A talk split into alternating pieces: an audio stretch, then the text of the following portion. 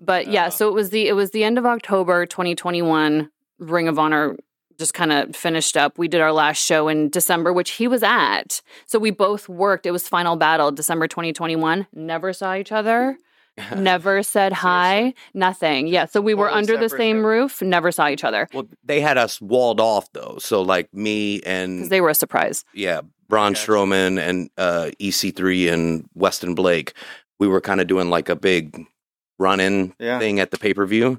Um, and they didn't they didn't tell anybody that we were coming to do it. Like the only people that knew was like the owners and like the upper management people and us. And like cuz like when we got there like they had us in a hotel and they were telling us like don't even come out of your room because if you come out of your room and Somebody- somebody sees you they're going to leak it to the internet and tell and th- that's a big thing too is like dirt sheets and leaking all this stuff to the internet um so when we got there like we literally like walked in and like they had they had us wear like these Right big hoodies and yeah just they were like just go straight upstairs. We walked in got right on an elevator and they had us in like a walled off room that was like where they had like black curtains up and everything and then we did our deal and as soon as we did our deal uh Well, and I watched it too because I think I was like the first or second match of the pay per view. So when I was done, Mandy Leon, who we were in a group called the Allure in Ring of Honor, she did a lot of like the social media posts and stuff like that. So whenever she wasn't like actively wrestling or needing to be preparing, she would be like up top and doing gifts and doing little videos and posting them um, live for the Wow. fans to keep up with like the show and stuff.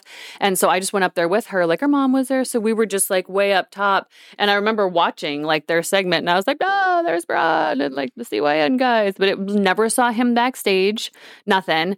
And then WrestleCon is a huge signing that basically is wherever WWE does WrestleMania every year. So it was in Dallas in 2022. And uh, we literally, like, we, and it's in a huge room. There's a million tables and everything's curtained off here and here and here and here. And everybody just goes and gets autographs from whoever. And me and Velvet were like in at the end of one row, and him and the CYN guys were on the opposite side, but at the end of the other row. So we were literally like six tables, never saw him. the three days we were there, never saw him. and it wasn't until NWA where it was like, no, hello. That's hilarious. Hey, thanks for uh, watching this short with us today. And if you like it, check out our full episodes on our uh, channel and website. Uh, we'll put those in the links below. And as always, Scott, Like and subscribe, or subscribe and then like, whatever order you want, really. whatever order you like. Yeah. Thanks.